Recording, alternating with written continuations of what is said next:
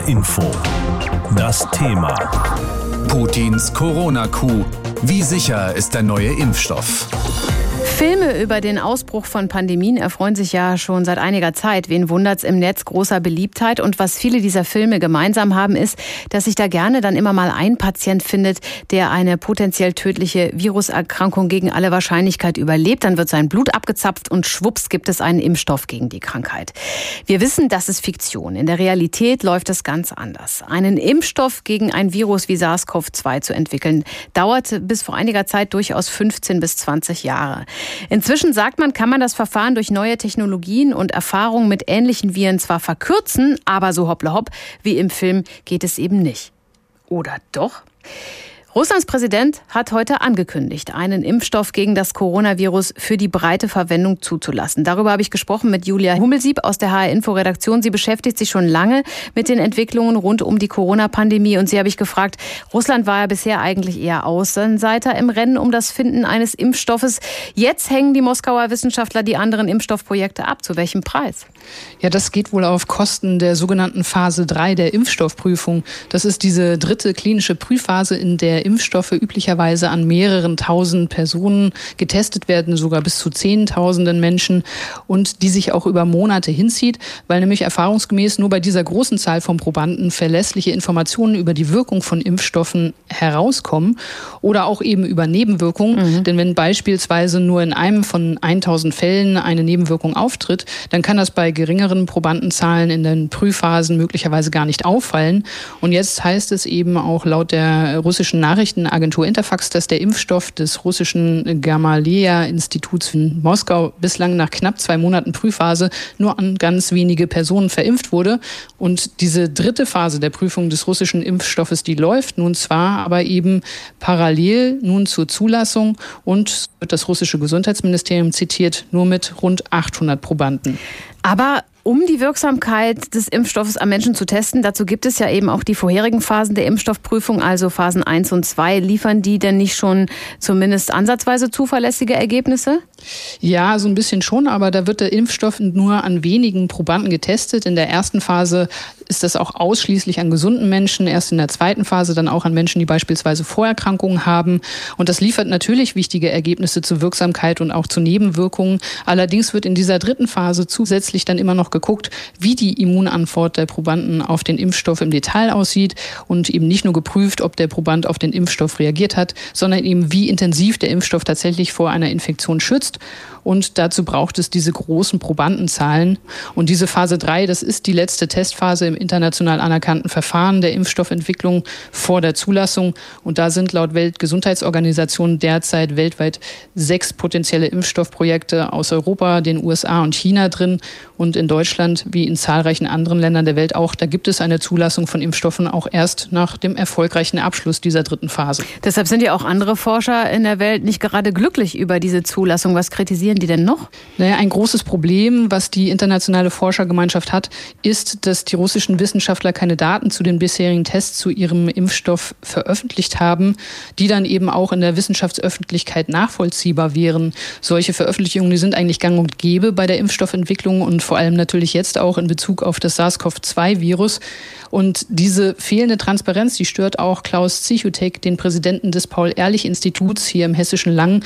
Und das ist ja für die Impfstoffprüfung und deren Zulassung in Deutschland zuständig. Und er meinte dazu im Interview mit HR Info. Das ist schade, aber ich will sagen, dass wir hoffen, dass hier signifikante Daten zu diesem Impfstoff, zu seiner Sicherheit und zu seiner Wirksamkeit vorliegen und die auch unabhängig behördlich geprüft wurden, so wie wir das im Rest der Welt eigentlich vorhaben. Und mal abgesehen von dieser unklaren Datenlage zur Wirksamkeit und den Nebenwirkungen des Impfstoffes liegt ein Manko des russischen Impfstoffes offen auf der Hand. Dadurch, dass er vor kaum zwei Monaten erst überhaupt erstmals verimpft wurde, lassen sich keine verlässlichen Aussagen darüber machen, wie lange mhm. die Immunität dadurch überhaupt anhält.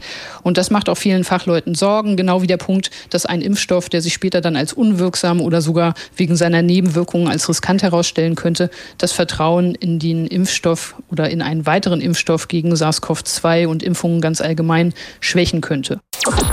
Heute kamen die ersten Eilmeldungen am Mittag, die so lauteten, Russlands Präsident verkündet, Russland hat einen Impfstoff gegen das Coronavirus und lässt den jetzt zu. Das wirft eine Menge Fragen auf.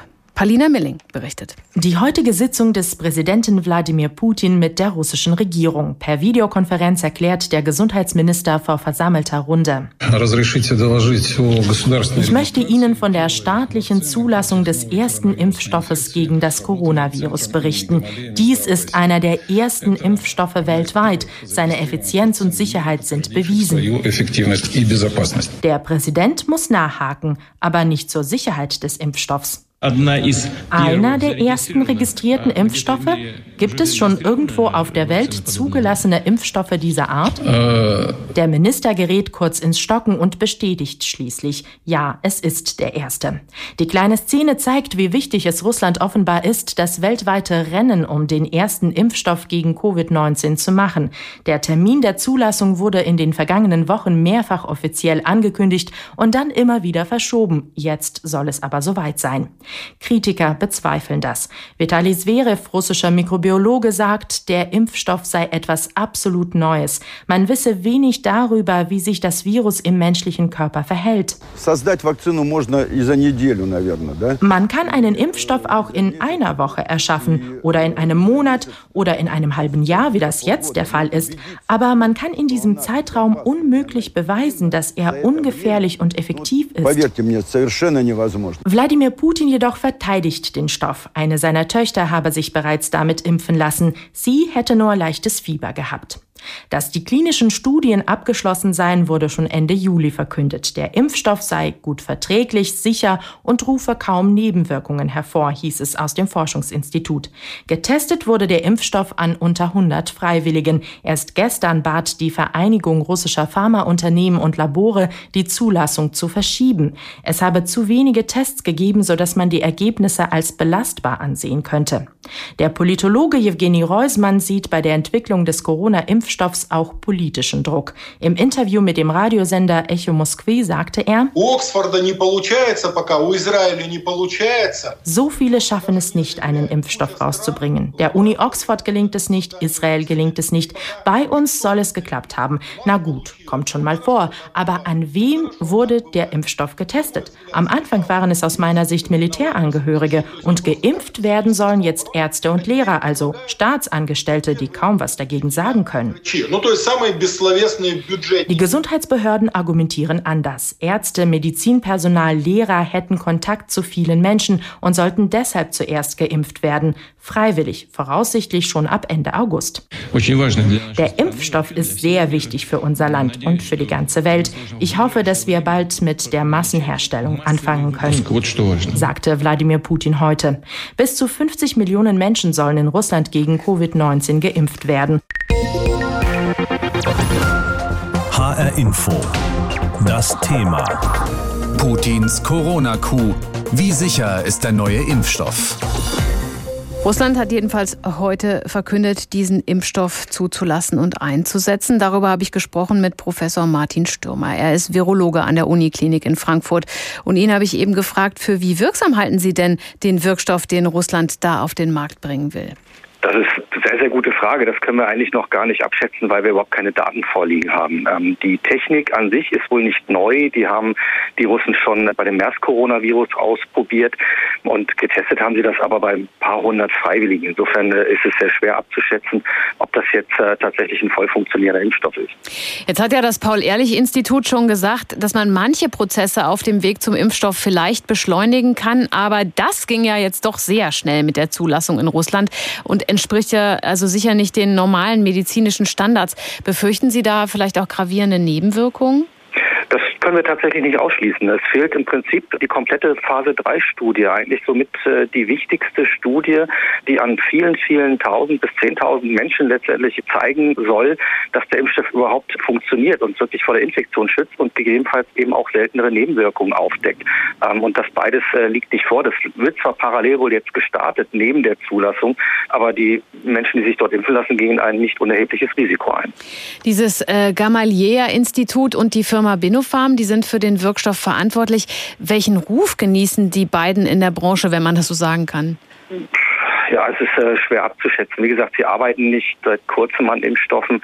Insofern ähm, ist es natürlich äh, bedenklich, wenn wir jetzt unter einem möglicherweise politischen Druck so schnell mhm. agieren. Das ist äh, sicherlich gefährlich und eigentlich sollte ein renommiertes Institut oder Wissenschaftler sollten sich nicht äh, von der Politik beeinflussen lassen. Nun ist Russland natürlich eine andere Situation und insofern mag da ähm, jemand äh, durchaus dem politischen Druck ähm, folgen. Aber ich halte das für sehr bedenklich, wenn Politik Einfluss auf Wissenschaft und letztendlich auch auf Gesundheit nimmt. Gehen wir doch mal vom besten Fall aus. Wenn jetzt dieser Wirkstoff tatsächlich funktioniert, welche Hoffnung haben Sie, dass Russland die wissenschaftlichen Details dann auch mit der restlichen Welt teilt, also ganz uneigennützig im Kampf gegen das Virus hilft? Ja, das ist äh, auch eine sehr gute Frage. Ich ähm, denke mal, dass Sie natürlich erstmal diesen Prestigeerfolg für sich verbuchen wollen. Und ähm, es ist natürlich klar, wenn man die Daten teilt, wir werden diesen Impfstoff sicherlich nicht nachbauen. Die Entwicklungen, die andere Länder genommen haben, sind zum Teil ähnlich, aber eben doch nicht hundertprozentig vergleichbar. Insofern gibt es eigentlich da, sehe ich jetzt keine Konkurrenzbedingungen. Ein Impfstoff, der im Prinzip erstmal komplett ohne Daten kommt, hat äh, im Rest der Welt keine Chance. Und wenn Sie die Daten nachreichen werden, bleibt immer so ein gewisses Fragezeichen wahrscheinlich haften. Und es wird sich zeigen, ob sich der Impfstoff dann auch international durchsetzen wird. Gucken wir trotzdem mal ein bisschen in die Zukunft. Also gehen wir mal davon aus, die Daten kommen. Es sind ausreichend mhm. Personen, haben den Impfstoff, an denen ist er getestet worden. Ab wann denken Sie, könnten wir in Deutschland dann vielleicht von dieser Forschung auch profitieren?